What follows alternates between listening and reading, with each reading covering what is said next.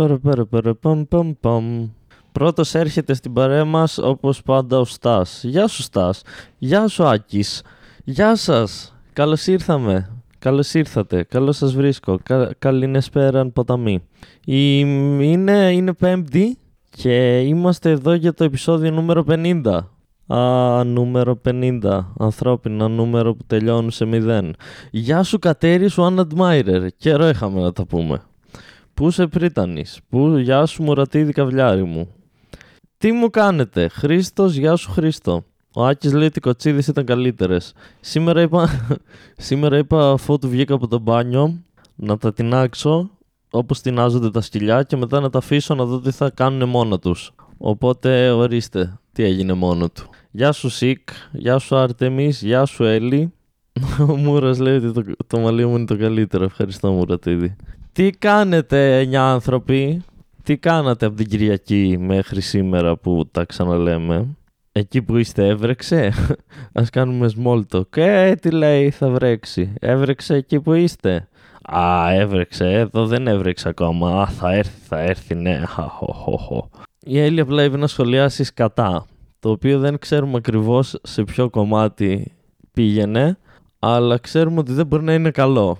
Δηλαδή, η μοναδική περίπτωση να ήταν καλό θα ήταν αν ξέραμε από πιο πριν ότι είναι δυσκύλη, αλλά δεν νομίζω ότι έχουμε αυτή την πληροφορία.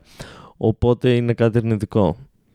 Για παιδιά έκανα τα πάντα, αλλά θα πρέπει να λείψω σήμερα. Τι να κάνεις, Άρτεμις, δεν πειράζει. Τα φιλιά μας. Τα λέμε στα διαδίκτυα. Έφυγε σήμερα μια λεμαρίνα από μια πολυκατοικία μπροστά μου και παραλίγο να πεθάνω. Λέει ο Πάνος. Ε... Κοίτα, στα θετικά πάνω δεν πέθανες. Δηλαδή υπάρχουν πάρα πολλά άλλα παράλληλα στα σύμπαντα στα οποία αυτή, εκείνη τη στιγμή πέθανε. Αλλά εσύ είσαι ο τυχερός πάνω που είναι σε αυτό το σύμπαν, που σε αυτό το σύμπαν ο πάνω, εσύ ο πάνω, δεν ε, πεθαίνει από αυτό το ατύχημα, πεθαίνει από κάτι άλλο. Η λέει τα σκοτά πήγαινε στο τι κάνετε, πώς είστε. Α, στην ψυχολογία μας δηλαδή. Γεια σου Γιώργο. Μάλιστα, μου αρέσει που χαιρετάω συνέχεια κόσμο και μειώνεστε. Πώς γίνεται αυτό; Μόλις έσβησες το CBD, Δημήτρη, ε. Φαίνομαι ότι είμαι λίγο ξεκούραστος, θα έλεγε κανείς. Έκανα το μπανάκι μου, έκανα το συμπιντάκι μου και ήρθα εδώ να πούμε τα νεάκια μας. Θα σας αφήσω να τρέχετε να υπάρχει το σύνερα, αλλά δεν ακούω, λέει η Άρτεμι. Yay! Άρα τελικά είστε 8, δεν είστε 9.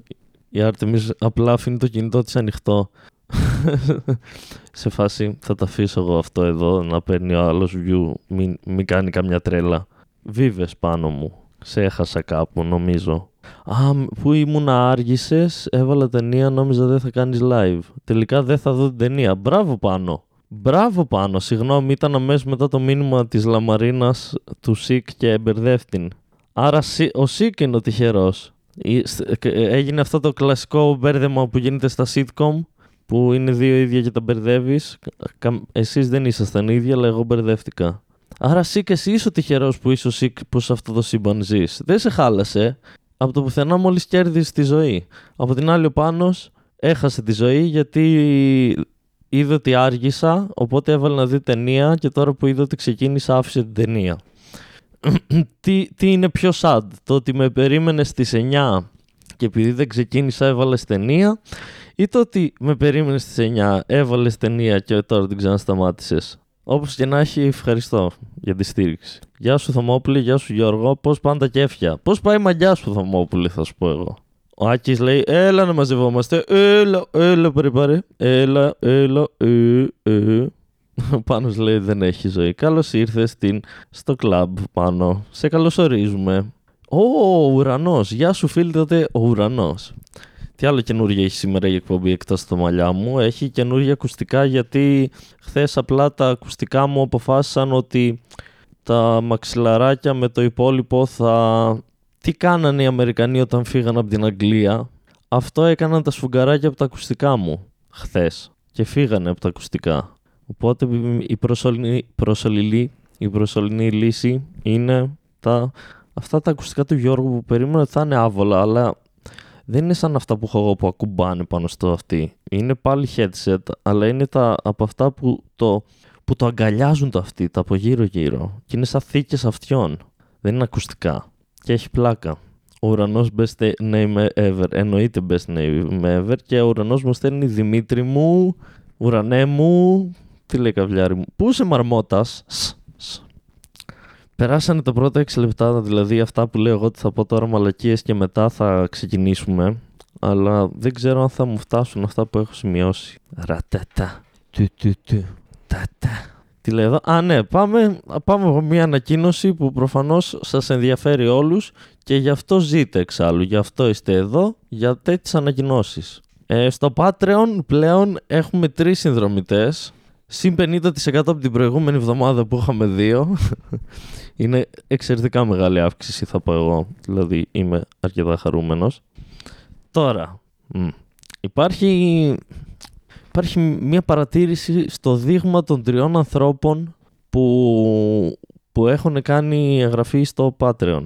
Και αυτό είναι ότι είναι γυναίκες. Το οποίο με, με βάζει σε, σε, σε διάφορα μήκη κύματος της ζωής. Δηλαδή, γιατί, γιατί δεν έχω και άντρες; Εγώ νόμιζα ότι τους άντρες τους κάνω πιο εύκολο να γελάνε. Και μετά σκέφτηκα ότι οι άντρες απλά είμαστε τσίπιδες σε φάση γελάμε σένα, αλλά δεν δε θα κάτσω να σου δώσω 5 ευρώ, ούτε εγώ θα σου δίνα. Ενώ, ενώ, οι γυναί, ενώ οι γυναίκες είστε σε φάση «Ε, με κάνει να γελάω, φαίνεται καλός, κα, καλούλης, τώρα μην αυτοκτονήσει, ας του δώσω 5 ευρώ. Οπότε από τη μία έχεις το μητρικό ένστικτο και από την άλλη έχεις το φίλο στο μαλάκα. Ή μπορεί να φταίει το γεγονός ότι οι γυναίκες είστε 50,2% του πληθυσμού ενώ εμείς 49,8% και εγώ απλά την χάνει να πέτυχα αυτό το 0,2%. ο Πάνος λέει 1.05 το δίνει ο Πάπο ότι θα μιλήσεις για το censorship. Τώρα ξέρεις κάτι ρε Πάνο. Ξέρεις κάτι. Θα μιλούσα. Αλλά ξέρεις κάτι. Τώρα δεν θέλω να μιλήσω για το censorship. Θέλω απλά να κάνουμε σαν να με συνέβη ποτέ ξέρω εγώ. Θα και θα το αναφέρω σε τρεις μήνες. Σε ένα άκυρο επεισόδιο. Κατέρι Αντμάιρερ λέει αν αυτοκτονήσεις μπορεί να έχει πλάκα. Και τώρα διαρωτάμε εγώ Κατέρι σου αν Αντμάιρερ Τώρα εσύ, αν αυτός ο νόμος που λέγανε ότι θέλουν να ψηφίσουν ήταν ψηφισμένος, εσύ με αυτή σου την πρόταση θα μπορούσες να θεωρηθείς ότι, ότι, με, ότι με απειλείς ας πούμε γιατί, γιατί θα πάω φυλακή; Απλά επειδή κάνεις αστείο για την αυτοκτονία μου που θα έχει πλάκα. Λέει ο, ο Άκης, τι φάση μαζί σου γιατί τους τοκάρεις τους πάντες; Α, εδώ έχουμε τα, τα, τα δικά σας, αυτά πήρε εδώ μεταξύ σας. Δηλαδή, γράψτε από μπροστά, Δημήτρη μην τα διαβάσεις αυτό, τα λέμε μεταξύ μας, γιατί θα το διαβάσω, αλλιώς. ο Κατέρης ο Admirer, ο πιο σάντι είναι, γιατί επίσης δεν έχω ζωή.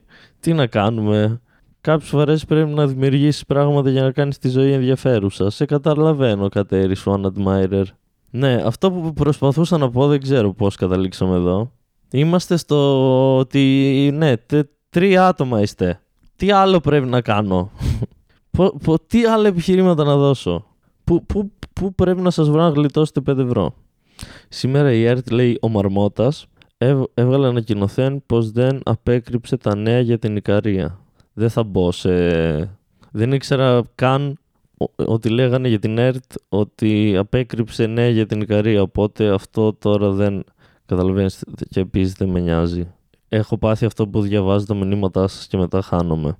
ΕΡΤ, ξέρω εγώ, της κυβέρνησης. Δεν είναι το κανάλι. Τώρα θα μου πεις όχι, είναι το εθνικό κανάλι. Και θα σου πω ναι, αλλά πρακτικά είναι της κυβέρνησης. Ξέρεις ότι πάει κάτι λάθος με τον Δημήτρη όταν δεν πετάει ρόγα; Δεν καταλαβαίνω τι εννοεί ο ουρανός, αλλά that sounds you.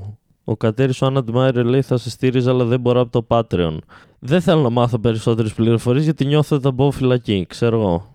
Από μένα είναι μόνο Patreon. Ή μπορεί να έρθει να μου δώσει μπουρμπάρ στην παράσταση που θα παίξω λογικά το 2025. Ωραία. Μπράβο. Συμφωνήσαμε ότι θα έρχεται εκεί. Θα γαμίσει να έρθεις και να μην έχεις κεφάλι. Να έχεις απλά ένα άσπρο σχέδιο όπως είναι η φωτογραφία που έχει στο προφίλ του.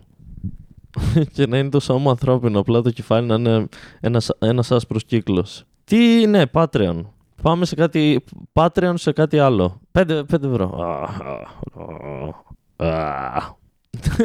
Τέλεια. Ο, ο, ο Κατέρης από, από, εκεί που πάει να το σώσει ο, Admirer το γυρνάει και λέει δεν θα σου πω ποιος είμαι όμως. Ε, δεν είσαι δίκαιος τώρα, δεν παίζεις σωστά. Τώρα δεν παίζεις σωστά. Κοίτα, αν έρθεις και η φάτσα σου είναι όντως ένας άσπρος κύκλος, εγώ το δέχομαι να μην έρθεις να μου πεις Γεια σου, είμαι ο κατέρι σου Άννα Θα προσπαθήσω να σε βρω. Μόνο όμως αν η φάτσα σου είναι ένας κύκλος άσπρος. Άσπρος κύκλος στην καρδιά. Τι λέει εδώ, έτερος εγώ. Δεν ξέρω πόσο πίσω είμαι σε αυτό την, την ύπαρξη, την ε, καλλιτεχνική ύπαρξη του σύμπαντος του έτερος εγώ. Αλλά χθες είδα την ελληνική ταινία με τίτλο Έτερος εγώ. Δηλαδή, όχι εγώ, ο άλλος εγώ. Εγώ, αλλά ο έτερος που είναι ο εγώ. Και καλή φάση. Δηλαδή, πέρασε ευχάριστα η ώρα.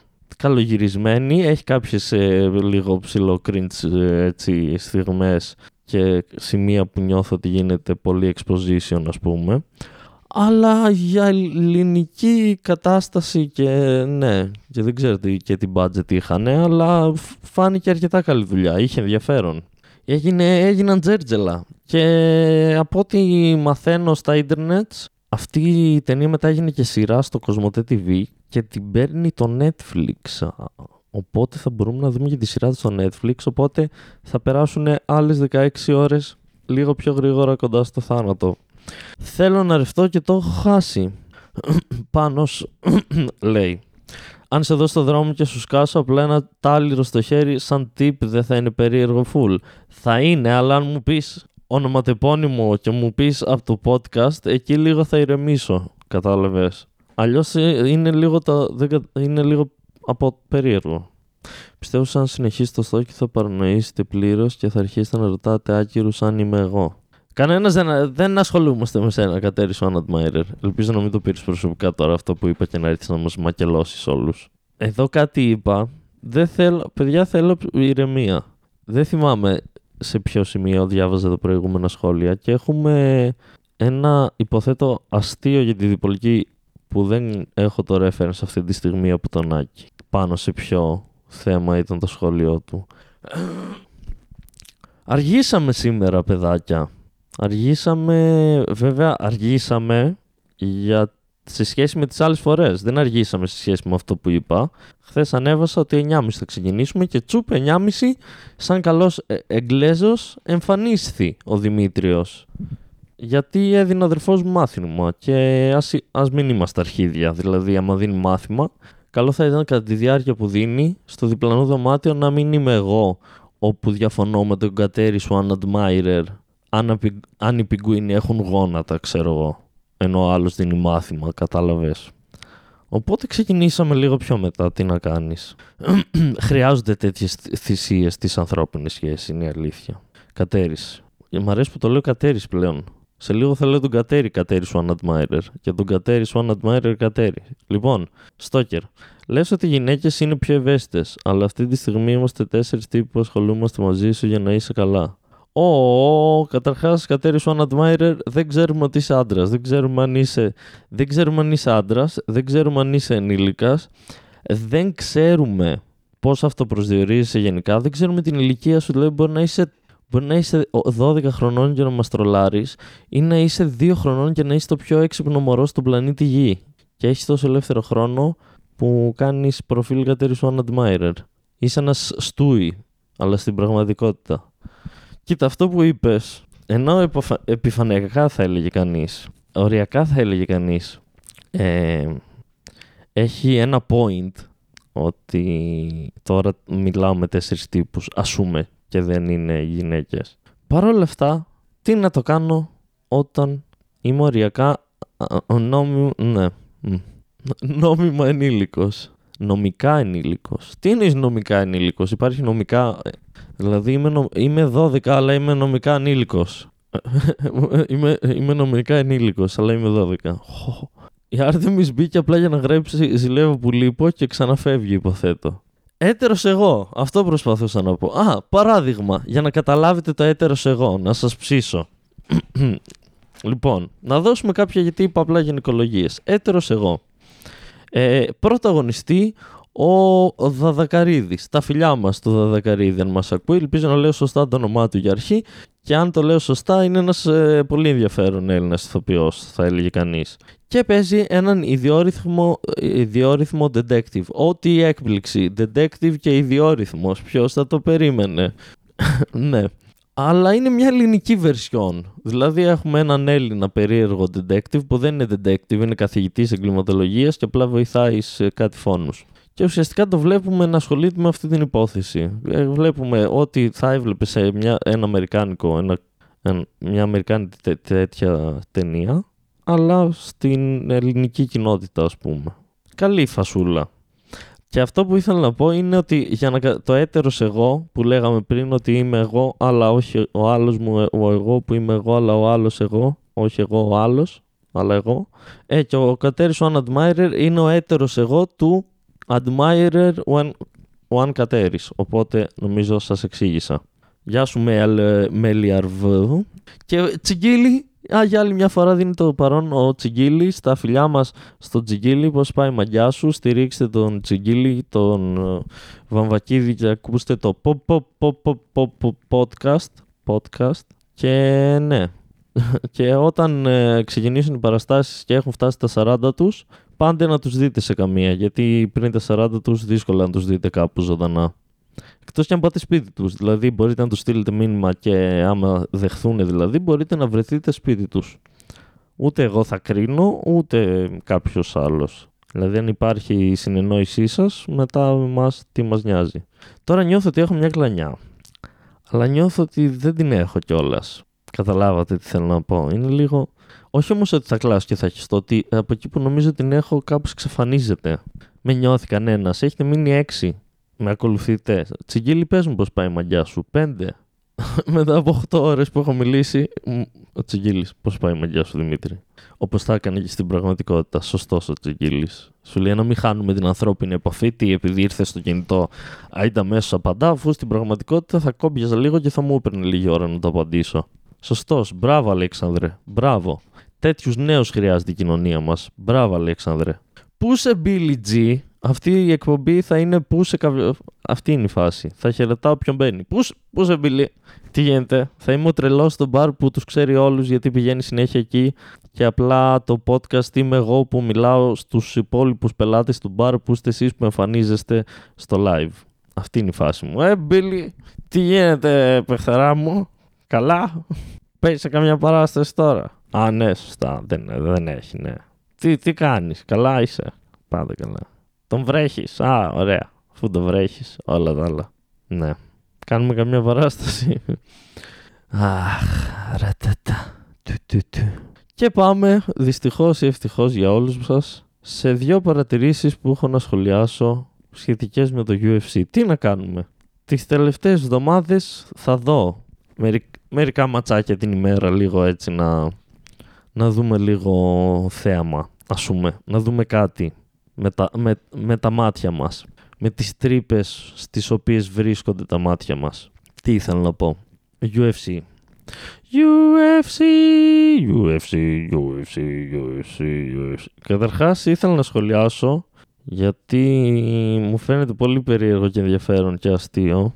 Πολλές φορές το UFC όταν ε, κάποιον το βγάζουν νοκάουτ από μπουνιά συνήθως ή ας πούμε να τον, ε, να τον πνίξουν. Πολλές φορές ο άλλος όταν ξεκινάει και επανέλθεται, επανέλθεται ενώ να έχει λιποθυμήσει, πολλές φορές νομίζουν, δεν δε θυμούνται τι έγινε και νομίζουν ότι ακόμα παλεύουν και σηκώνονται και πάνε να παλέψουν τον γιατρό που είχε έρθει από πάνω τους. Ή πάνε να σηκωθούν και τους λέει ο διαιτητής: Τελείωσε, τελείωσε, τελείωσε, έχασες. Και είναι αυτός: Πώς τελείωσε, Πώς, τι έγινε, Με χτύπησε. Και έπεσα. Εγώ, εγώ ήμουνα. Είσαι σίγουρος; Δεν έγινε το ανάποδο. Δεν χτύπησα εγώ αυτόν και έπεσε αυτό; Όχι. Εγώ ήμουν αυτός που έπεσε; Α, α, βγάζει αυτό νόημα, ναι, γιατί τώρα που το λες δεν θυμάμαι τα τελευταία δυόμιση λεπτά. Είμαι σίγουρος ότι αν έβγαινα νοκάουτ, το μόνο που δεν θα έκανα όταν θα σηκωνόμουν θα ήταν να προσπαθήσω να συνεχίσω να παλεύω. θα έβγαινα νοκάουτ, θα... θα γυρνούσα πίσω και θα ήμουν. Πάλι. Again. Το ίδιο όταν ξυπνάς το πρωί αυτό το πω. Πω, πάλι ο Δημήτρης στο Ιντερνετ. Πόσα, πόσα podcast θα κάνεις, Δημήτρη; Πάλι ειδοποίηση μου ήρθε, δηλαδή. δηλαδή. Πόσες ειδοποιήσεις; Τινγκ! Podcast Instagram Live Rant. Τινγκ! Μία σχέση δοκιμάζεται. Τινγκ! Μίμηση στη φωτιά. Τινγκ! Το toast σας είναι έτοιμο. Καταλάβατε τι προσπαθώ να σας πω σήμερα. Ουα! Επισόδιο 50. Είναι αστείο όταν φτάνει σε επεισόδια που μπορεί να μην φτάσει χρόνια ζωής. Επισόδιο νούμερο 50. 50. Το 50 είναι το μισό του 100. Το 100 ξέρετε τι είναι, το μισό του 200. Έχουμε φτάσει στο μισό του μισού του 200. 50 επεισόδια. Έχουμε κάτσει εδώ εγώ και εσείς και όταν λέω ε, εγώ και εσείς εννοώ εγώ έχω κάτσει γιατί εσείς κάθεστε, δεν κάθεστε εδώ, είστε σπίτια σας συνήθως ή στο δρόμο όπου με ακούτε και έχουμε κάτσει εδώ 50 ώρες, αυτή είναι η πεντηκοστή ώρα και με ακούτε να μιλάω. Γιατί γίνεται αυτό ας πούμε. Τι πηγαίνει λάθος, τι πηγαίνει σωστά. 50 επεισόδια. Έχουμε περισσότερα επεισόδια, αυτό το πράγμα που βλέπετε, βλέπετε τώρα, από το True Detective. Αξίζω αξίζουμε περισσότερα επεισόδια από το True Detective. Όχι. Βέβαια δεν έχουμε το budget του, είναι η αλήθεια. Έχουμε λίγο μικρότερο budget από το True Detective. Ο Κατέρης ο Άναντ έγραψε την Ατακάρα, εγώ σε βλέπω από το παράθυρο. Και επειδή έχω παράθυρο εδώ, ας κοιτάξω λίγο καλού κακού. Πες μου ότι με βλέπεις από το άλλο παράθυρο και να γυρίσει το κεφάλι μου από την άλλη και εκεί, εκεί που ήταν τείχος να υπάρχει ένα παράθυρο που δεν υπήρχε πριν και να είναι το κεφάλι του Κατέριου Άναντ Δηλαδή ένας άσπρος κύκλος και να γυρίσω και να είναι ο άσπρος κύκλος και να είμαι εγώ το είπε και το έκανε, εμφανίστηκε. Ωχ, τι λέει εδώ, ναι. Λοιπόν, πάμε σε ένα άλλο αθλητικό πράγμα. σε ένα άλλο αθλητικό πράγμα. Καταλάβατε. Νομίζω τα έχω ξεκαθαρίσει όλα. Πού σηκωστεί; Γεια σου Σεβαντζουτζουτζο. Λοιπόν, ε, είδα ένα πολύ ενδιαφέρον ε, άρθρο το οποίο σχολίαζε το γεγονός ότι στο NBA λοιπόν υπάρχει ένας παίκτης, νομίζω τον παίκτη το διαλέξαν απλά, δεν είναι τόσο παίκτης όσο η σημασία της κατάστασης. Τι εννοώ δεν έχετε καταλάβει, θα εξηγήσω τώρα αφού το πω. Αλλά πρώτα πρέπει να σα εξηγήσω τι θα σα εξηγήσω μετά για να μπορώ να το εξηγήσω. Ωραία. Ναι. Και έλεγε αυτό το άρθρο ότι ε, ο Τζο Χάρης, που αν δεν λανθάνομαι εγώ σαν Δημήτρης παίζει στους Brooklyn Nets, έχει φέτος ε, συμβόλαιο για τη φετινή χρονιά όπου θα έχει απολαβές 16 εκατομμύρια δολάρια. Και θα πω εγώ συγχαρητήρια και μπράβον του. Αλλά το πρόβλημα ποιο ήταν λοιπόν; Σε αυτό το άρθρο. Ότι ενώ ο Τζο Χάρης παίρνει 16 εκατομμύρια και πλέον στο NBA το αντρικό να μην κοροϊδευόμαστε, 16 εκατομμύρια πλέον έχει φτάσει να είναι σχεδόν ένας μέσος μισθός στο NBA. Οπότε δεν είναι ότι ότι είναι για το μεγαλύτερο ποσό που παίζει, ας πούμε. Παίζουν και 40 πλέον και 40 και 50 εκατομμύρια το χρόνο. Το σχολιασμός ήταν όμως ότι το συνέκρινε τα, τα λεφτά που παίρνει ο Χάρης με όλο το γυναικείο NBA, το Women's NBA, το οποίο όλες οι γυναίκες από όλες τις ομάδες, όλες μαζί, είχαν συμβόλαια συνολικά όλες μαζί 12 εκατομμύρια δολάρια. Ε, α, τα τα τα. Πώς το λες τώρα; Πώς να το... Όταν, όταν αγοράζεις μια αθλητική εταιρεία, δηλαδή μια ομάδα, ας πούμε ότι αγοράζεις, θες να αγοράσεις μια, μια ομάδα, λέω εγώ τώρα. Ωραία. Και αγοράζεις και το γυναικείο τμήμα και το αντρικό. Ας πούμε αγοράζεις την ομάδα μπάσκετ της Μπαρτσελώνα, την αντρική και τη γυναικεία. Και πάω στους αντρικούς αγώνες και στο γήπεδο έχει 10.000 κόσμο που πληρώνει 50 ευρώ εισιτήριο. Και μετά έχεις στους γυναικείους σου αγώνες 500 άτομα που πληρώνουν 10 ευρώ εισιτήριο. Δεν είναι λογικό αυτός που ε, φέρνει τον κόσμο, που ο κόσμος έρχεται να δει αυτόν να έχει μεγαλύτερο μισθό από τον άλλον που δηλαδή επειδή είναι συγκριτικά πάντα στα αθλήματα. Στα αθλήματα πληρώνεις συγκριτικά με τους υπόλοιπους. Και απλά συνήθως ανεβαίνουν τα ποσά όσο ανεβαίνει το κοινό. Έβγαλα νόημα. Δεν θα έπρεπε να γίνεται σύγκριση, αυτό που προσπαθώ να πω. Ότι στα αθλήματα πληρώνεις ανάλογα με το τι αξία έχει το brand και τι προσφέρεις στην, στην εταιρεία παύλα ομάδα στην οποία είσαι ανάλογα με το πόσο υψηλά μπορείς να την πας και πόσα κέρδη μετά μπορεί να έχει αυτή από σένα. Οπότε όταν σε μια εταιρεία δεν προσφέρεις πολλά κέρδη δεν σε πληρώνουν τόσα πολλά όσο αυτό που τους προσφέρει κέρδη. Ήθε, ήθελα να, να σχολιάσω το, το νόμο περί λογοκρισίας, αλλά επειδή είπε πάνω ότι παίζει ένα 0-5, δεν θα το σχολιάσω. Α, μόλις λογόκρινα τον εαυτό μου για τον νόμο λογοκρισίας, α, όχι για κάποιο άλλο λόγο, απλά επειδή μου είπαν ότι θα το σχολιάσω. Γιατί αυτός είμαι. Μου έλεγε η μάνα μου, μην βάλεις τα δάχτυλά σου στην πρίζα και ήμουν, τι μας κρύβουν εδώ, γιατί δεν θέλει να βάλω τα δάχτυλά μου στην πρίζα. Κάτι συμβαίνει εδώ, υπάρχει κάτι ύποπτο. Πέφτει το κοινό στο επεισόδιο 50, δεν υπάρχουν νέα. Λοιπόν, ακούστε εδώ, ακούστε εδώ είδηση. Με παρακολουθείτε, με, με παρακολουθείτε, ακούστε είδηση.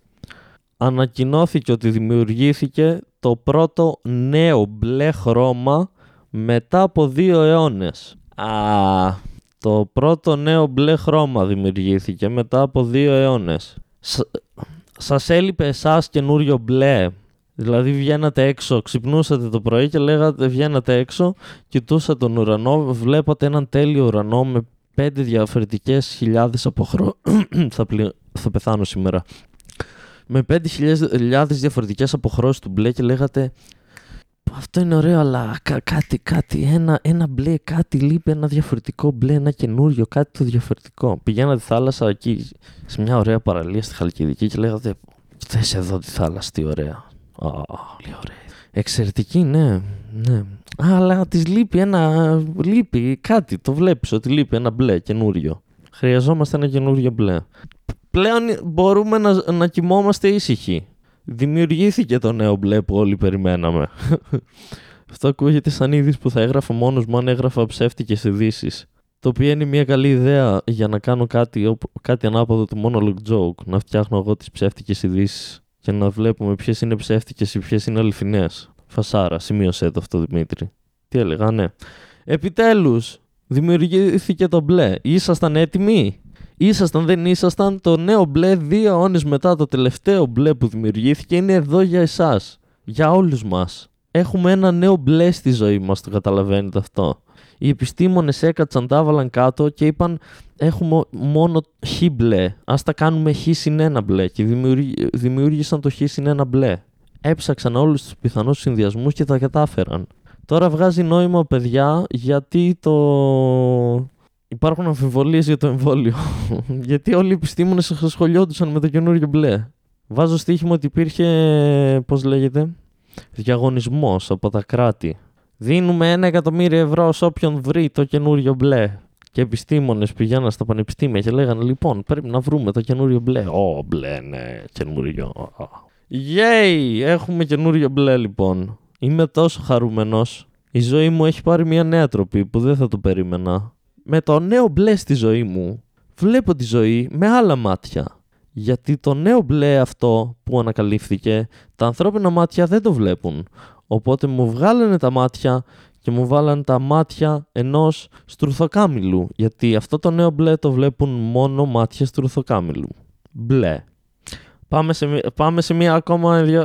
Ακούστε είδηση εδώ που σας έχω. Σαπαρταράει. Είναι φερέστια. Πλάκα κάνω την έχω κρατήσει από ένα προ... προ... τέλος πάντων.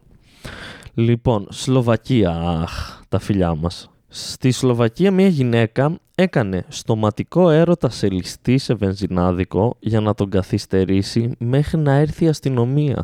Θα την ξαναδιαβάσω την είδηση. Στη Σλοβακία γυναίκα έκανε στοματικό έρωτα σε ληστή σε βενζινάδικο για να τον καθυστερήσει μέχρι να έρθει η αστυνομία από πού να πρωτοξεκινήσουμε; Να ξεκινήσουμε καταρχάς επί, επί πρώτου, επί τούτου, επί της αρχής και να πούμε να μιλήσουμε για τη θυσία αυτής της γυναίκας για το κοινωνικό καλό. Γιατί ήτανε στο βενζινάδικο, είδε το ληστή, τον είδε να ληστεύει και πριν προλάβει να φύγει ο ληστής, αυτή είπε όχι δεν θα τον αφήσω να φύγει. Κάποιος κάτι πρέπει να κάνει.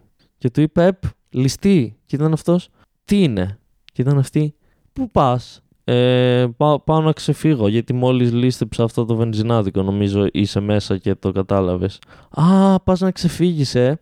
Μήπως αντί να πας να ξεφύγεις ε, δεν θέλω να σε πιέζω κιόλας μόλις γνωριστήκαμε αλλά μήπως γιατί εγώ τώρα είναι με, ξέρεις, είναι αυτές οι μέρες που γενικά και μ' αρέσουν και τα κακά παιδιά και ναι, μήπως, μήπως είναι να σου πάρω μία πίπα; και ήταν αυτός, θες να πάω σπίτι μου να κάνω ένα μπάνιο γιατί είμαι τώρα από τη δουλειά και να, να, να κλείσουμε το ραντεβού λίγο αργότερα για να, για να είμαστε και οι δύο πιο άνετροι, παιδί μου. Και ήταν αυτή, όχι.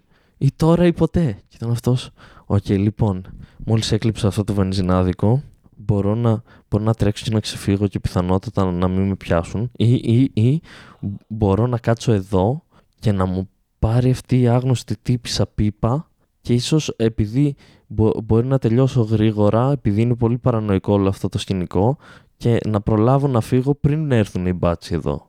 Και έκατσε η κοπέλα. Έκατσε εκεί υπομονετικά, έκανε τη δουλειά, ο τύπος προφανώς αφαιρέθηκε γιατί άμα, άμα ήμουνα στη θέση του, ας πάμε στο άμα ήμουνα στη θέση του. Αν λοιπόν είχα πάει να ληστέψω ένα βενζινάδικο, το είχα ληστέψει και πήγαινε και μου έλεγε μια κοπέλα πριν φύγω, Επ, τι λέει, θες που είπα. Ωραία. Α πούμε ότι τυχαίνει αυτό στην καθημερινότητα κάποιου. Άμα έλεγα ναι, το σκεπτικό μου θα ήταν όχι γιατί βιάζομαι να φύγω. Αλλά αν γινόταν κάτι και έλεγα ναι, πρώτος μου σκοπός θα ήταν να τελειώσω όσο πιο γρήγορα γίνεται. Πόσο δυσκολεύτηκε ο καημένος, ίσως φταίει το άγχος, ίσως γι' αυτό. Ίσως εκεί βασίστηκε η τύπησα. Σου λέει αυτός θα πει ναι γιατί ποιος λέει όχι σε τζάμπα πίπα. Αλλά επειδή θα είναι αγχωμένος, επειδή παίζει να έρθουν οι μπάτσι, θα δυσκολεύεται να τους σηκωθεί και άρα θα πάρει πολλή ώρα η πίπα και άρα θα προλάβουν να έρθουν οι μπάτσι να τον πιάσουν. Και τα σκέφτηκε όλα αυτά αυτή η κοπέλα και είπε λοιπόν θα σώσω την, την, την κοινότητά μου από έναν ληστή. Και τσουπ Λίγη ώρα μετά εμφανίστηκαν οι μπάτσι, τη βρήκαν με το πουλί του στο στόμα της. Είπε: Όχι, όχι. Όχι, όχι, δεν είναι αυτό που πιστεύετε. Εγώ απλά ήμουν εδώ και ήρθε αυτός να μας ληστέψει. Και οπότε για να μην φύγει, ξεκίνησα να του παίρνω πίπα και σας παρακαλώ, βασικά έχω κάνει τη δουλειά σας. Δηλαδή, δηλαδή έκανα τη δουλειά σας. Αυτό έγινε τώρα. Εγώ, μια τυχαία κοπέλα μέσα στο, στο βενζινάδικο, έκανα τη δουλειά της αστυνομίας. Και ήρθατε εσείς τώρα να το τζιμπήσετε ωραία και καλά και θα πάρετε τα εύσημα και θα βγείτε αύριο. Θα βγείτε αύριο στις εφημερίδες και θα πείτε εγώ και η αστυνομική μου ομάδα πιάσαμε αυτόν το, το ληστή που πήγε να ληστέψει το βενζινάδικο. Ενώ, ενώ το πραγματικά εύσημα είναι στην κοπέλα που θυσιάστηκε για όλους μας. Η αστυνομία θα έπρεπε να παίρνει πίπες στους ληστές στα βενζινάδικα. Εκεί, α, εκεί φαίνεται η αφοσίωση στην τοπική κοινότητα. Όταν σε ρωτάνε αν αγαπάς τον τόπο σου, η μόνη απάντηση που θα πρέπει να θεωρείται σωστή ότι ναι τον αγαπάς τον τόπο σου θα, θα έπρεπε να είναι αν πεις ότι αγαπάω τόσο πολύ το, το, το, τον τόπο μου που για να μην υπάρχει ένας ληστής στον τόπο μου εγώ θα τον τζιμπούκωνα μέχρι να έρθουν οι μπάτσι να τον πιάσουν. Συγχαρητήρια στην κοπέλα. Επίσης φανταστείτε, φανταστείτε πόσο πόσο δύσκολο θα είναι η ζωή της κοπέλας άμα, άμα το πει αυτό σε φίλους του, σε φίλους του ληστές δηλαδή, στους υπόλοιπους φίλους του ληστές. Λοιπόν, παιδιά, ακούστε, μαζεύτηκε με τους φίλους του, τους ληστές μια μέρα να συζητήσουν πώς περνάνε τις μέρες τους ε, και ήταν, ακούστε παιδιά, παιδιά, παιδιά.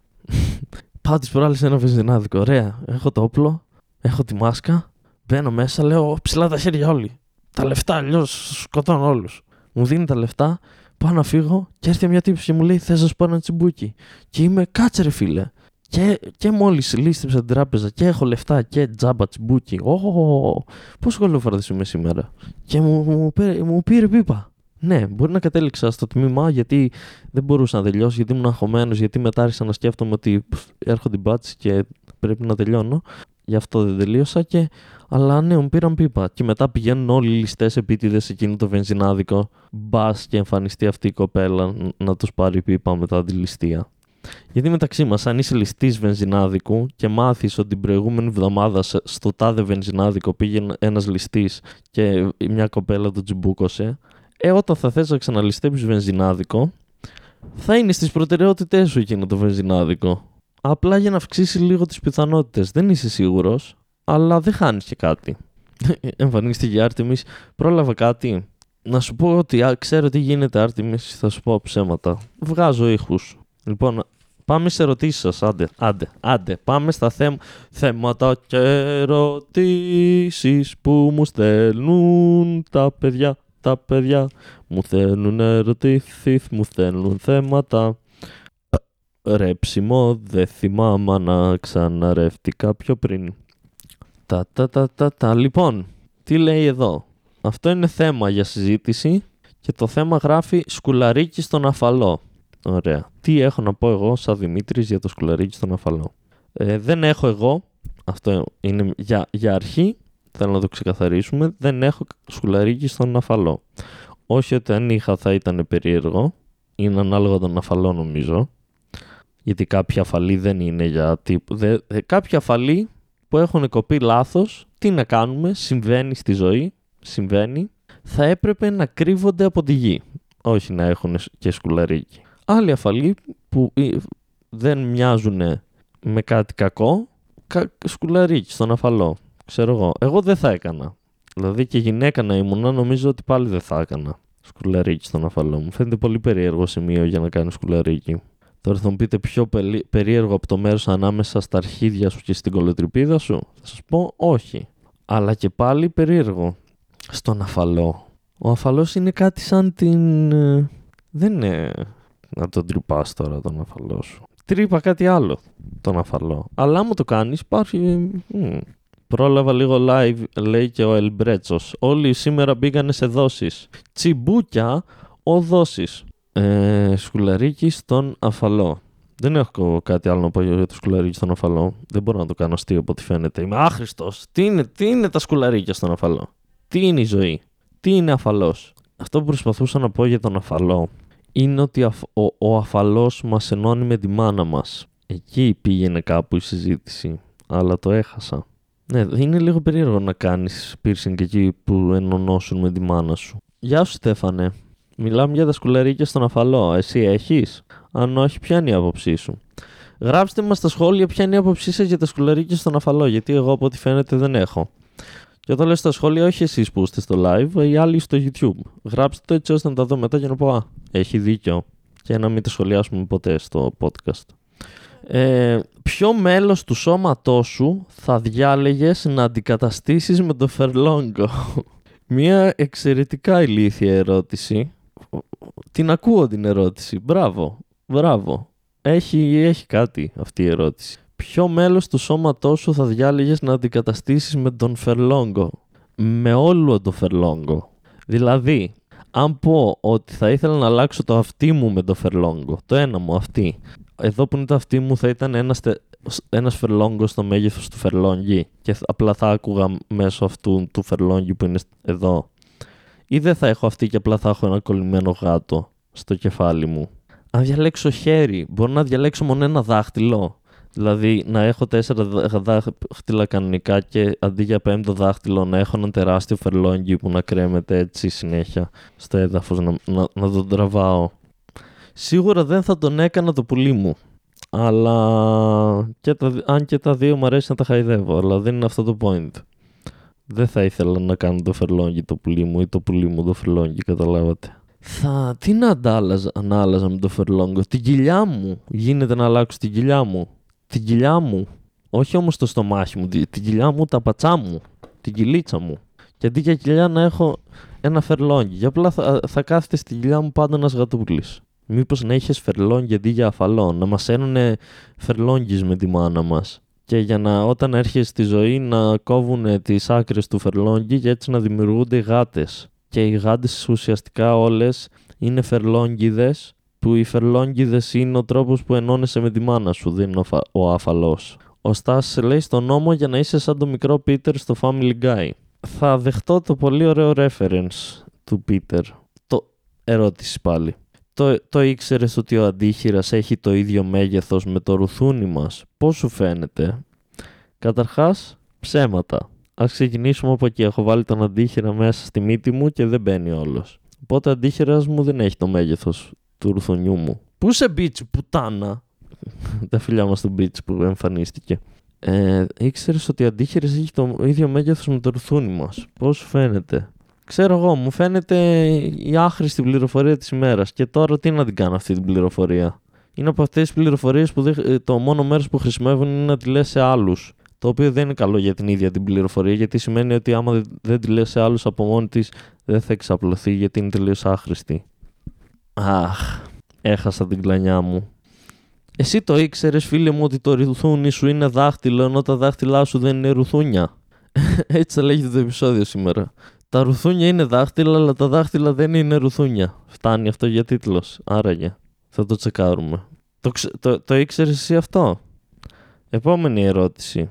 Ποιο πεντάλεπτο ήταν το πιο δύσκολο να γράψεις και γιατί; Σοβαρεύουμε λοιπόν. Η σοβαρή στιγμή του επεισοδίου. Μιλάω σοβαρά τώρα. Ποιο είναι το πιο πεντάλεπτο, το πιο δύσκολο να γράψεις και γιατί; Πιο δύσκολο να γράψεις. Το πιο δύσκολο να γράψεις δεν σημαίνει απαραίτητα η Άρτεμις λέει το σημερινό live είναι αντι- αντιπροσωπευτικό της ημέρας της. Πρέπει να, έχεις, να περνάς μια περίεργη ημέρα, Άρτεμις. Ποιο άραγε πεντάλεπτο ήταν το πιο δύσκολο να γράψω. Ε, πεντάλεπτο κιόλας. Δεν χρειάζεται να είναι πεντάλεπτο. Γενικά υπάρχει, ας σχολιάσουμε λίγο αυτό. Υπάρχει μια εικόνα ότι επειδή έχεις 5 λεπτά στα open mic, πρέπει το κείμενό σου να είναι 5 λεπτά. Δηλαδή ένα θέμα πολλοί μπορεί να υποθέσουν. Δεν χρειάζεται να γράψεις 5 λεπτό με το ζόρι. Α, έχω ένα, σε ένα open mic, θα μιλάω 5 λεπτά για ένα θέμα. Μπορεί να έχεις μια ιδέα που είναι 2 λεπτά. Μία που είναι ένα λεπτό και μία που να είναι 7 κάποιες φορές. Ασπάνιο. Καταλάβατε το point μου. Οπότε μπορεί να έχεις ένα κείμενο που είναι δίλεπτο. Δεν χρειάζεται να είναι όλα 5 λεπτά. Ο Ελμπρέζος λέει: Τα δάχτυλα δεν είναι ρουθούνια, αλλά τα ρουθούνια δεν είναι αφαλός. Τι έθλιψη. Ο Πάνος μου την έφερε. He brought her to me. Και μου λέει: Το έγραψα απλά για να σε βλέπω να βάζεις το δάχτυλο στη μύτη και να τρυπάρεις και εγώ να περνάω τέλεια. Αυτό που έχω να δώσω ως απάντηση είναι: Χα!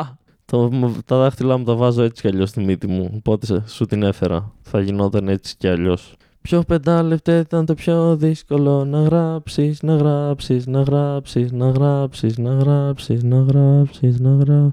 Νομίζω παραμένει ακόμα το... Λοιπόν, έχω ένα κείμενο το οποίο ναι μεν έχει μία μορφή λειτουργήσιμη σαν κείμενο που κρατάει 2,5 με 3 λεπτά αλλά αυτή η ιστορία έχει και άλλα πράγματα μέσα και μπορεί να μεγαλώσει σαν beat και απλά δεν μπορώ να βρω κλείσιμο σε αυτή την ιστορία.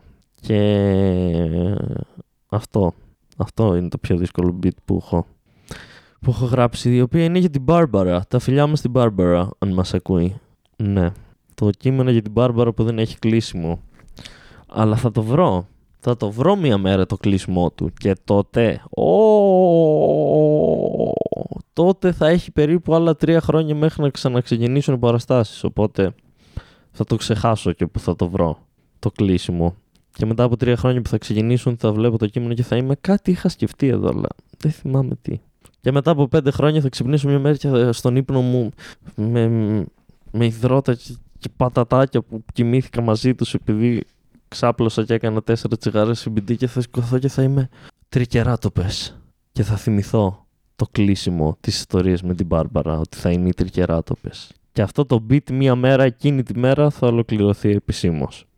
Επόμενη, επόμενη ερώτηση, ερώτηση, ερώτηση. Πομ, παρου, παρουμ, πομ, παρου, παρουμ, πομ.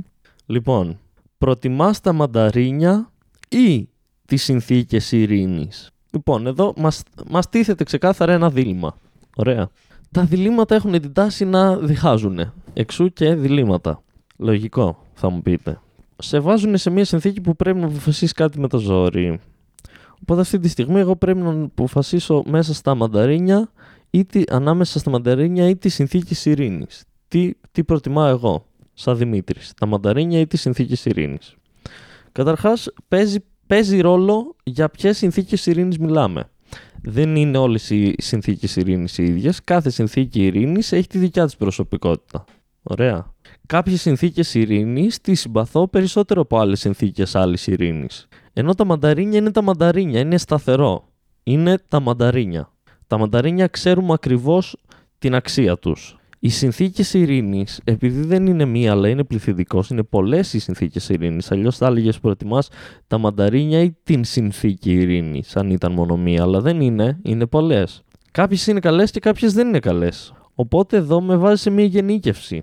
Και αναγκαστικά θα πρέπει για να απαντήσουμε αυτό το ερώτημα όσο πιο σωστά γίνεται απέναντι στην ίδια την ερώτηση με τον τρόπο που μας έχει τεθεί, τε, τεθεί, τεθεί, τεθεί, τι έθει. Ε, θα πρέπει να κάνουμε μια γενίκευση για τις συνθήκες ειρήνης και να βγάλουμε ένα, ένα μέσο όρο, ένα διάμεσο αν θα ήθελες καλύτερα για τις συνθήκες ειρήνης. Οπότε έχω να συγκρίνω τα μανταρίνια ή τι προτιμάω, τα μανταρίνια ή τις μέσες συνθήκες ειρήνης. Και αυτό φαίνεται να είναι μια δύσκολη απόφαση. Τα μανταρίνια ή, τις, ή τη μέση συνθήκη ειρήνης. Ο Ελμπρέτσος λέει πολύ σωστά κάποιος μπορεί να παραβεί μια συνθήκη αλλά δεν μπορεί να παραβεί ένα μανταρίνι. Μπράβο Ελμπρέτσος. Το πιάνεις το νόημα. Χαίρομαι. Το κακό είναι ότι δεν ξέρω καμία συνθήκη ειρήνης τώρα που το σκέφτομαι. Οπότε πώς μπορώ να τις προτιμώ; Δεν ξέρω ούτε μία, ενώ μανταρίνια ξέρω. Ξέρω τον Γιάννη το μανταρίνι, που έχει το περίπτερο στη γωνία και παίρνω τσιγάρα. Ξέρω την Ελένη την μανταρίνι, η οποία είναι ταμεία στο Μασούτι που πηγαίνω. Ξέρω τον Θανάση το μανταρίνι, ο οποίος είναι λαϊκός τραγουδιστής. Ξέρω το, τα δίδυμα. Πώς τα λένε τα δίδυμα, τα μανταρίνια; Το, το Γιώργο και την Αγγελική ξέρω. Το Γιώργο, την, ε, το Μανταρίνι και την Αγγελική το Μανταρίνι, που είναι δίδυμα. Και άμα τα δεις, δεν βλέ, καταλαβαίνεις. Βλέπεις αυτά τα δύο Μανταρίνια και δεν καταλαβαίνεις ποιος είναι ο Γιώργος και ποια είναι η Αγγελική, γιατί είναι, είναι ομοζυγωτικά δίδυμα. Είναι εξαιρετικό. Είναι αρσενικό και θηλυκό ομοζυγωτικά ολόιδια. Μανταρίνια. Οπότε ναι, θα πρέπει να πω ότι προτιμώ τα μανταρίνια. Εκεί καταλήξαμε. Προτιμώ τα μανταρίνια από τις συνθήκες ειρήνης. Και αυτό ήταν το επεισόδιό μας. Ε, Λοιπόν, αυτό ήταν το επεισόδιο νούμερο 50. Δεν ξέρω τι έχω πει. ελπίζω, ελπίζω να μην είναι το τελευταίο... Ελπίζω να μην μπούμε φυλακή για αυτά που λέμε στα, στις παραστάσεις μας και σε αυτά που λέμε στο, για αυτά που λέμε στο ίντερνετ. Ελπίζω να μην φοβάμαι ότι κάθε podcast μπορεί να είναι το τελευταίο γιατί είπα κάτι λίθιο. Ε, ευχαριστώ για τη στήριξή σας. Σκατά στη λογοκρισία. Ε, γαμάμε τον Μπίτσι. Στηρίξτε Patreon ε, όσοι έχετε 5 ευρώ το μήνα και δεν έχετε τι να τα κάνετε. Ότι, όχι, όσοι δεν έχετε, ακούστε ένα προηγούμενο επεισόδιο που σας εξηγούσα γιατί συμφέρει να, να κάνετε Patreon. Να μην φοράτε προφυλακτικά, να φοράτε τις μάσκες σας, ε, να πατάτε το καζανάκι αφού του χέσετε, να μην το πατάτε πριν χέσετε, να πλένετε τα δόντια σας πριν, πριν ε, φασώσετε την κοπέλα σας και το πουλί σας πριν σας φασώσει αυτή και να, και να πλένετε και τα πιάτα γιατί μερικές φορές δεν τα πλένετε και σας μαλώνει. Γεια σας.